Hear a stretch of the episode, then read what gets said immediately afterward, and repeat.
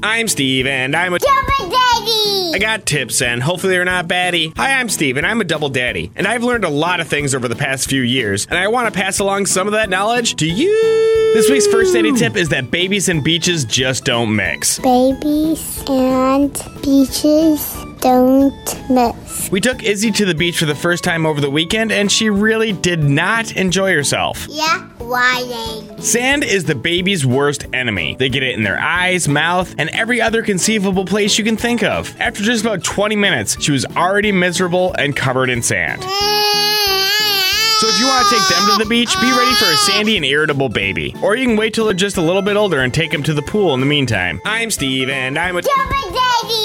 The next daddy tip is to always continue to send your kids to daycare when you have time off from work. I like it. When we had Charlotte, we would take her out of daycare when we didn't have to work. But now with two children, we learned very quickly that time off from work doesn't really feel like time off when you have to take care of two kids. So instead of being able to relax, you just have to take care of two screaming kids all day long. Don't make the mistake of ruining your day off when you have the ability to pawn off your kids on someone else. I'm Steve, and I'm a. Double Daddy! And the final day tip this week is to not let your kids leave their door open when they go to sleep.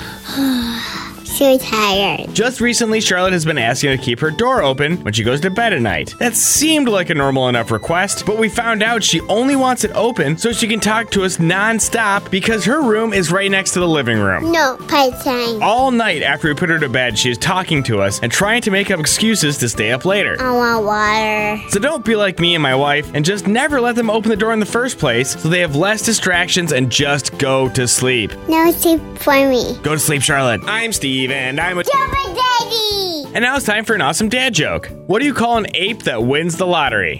A gorillionaire. Get it? Because it sounds like millionaire and gorilla. That's Steve, and he's a new. Daddy. Hopefully, these tips weren't really baddie. All done. Bye bye.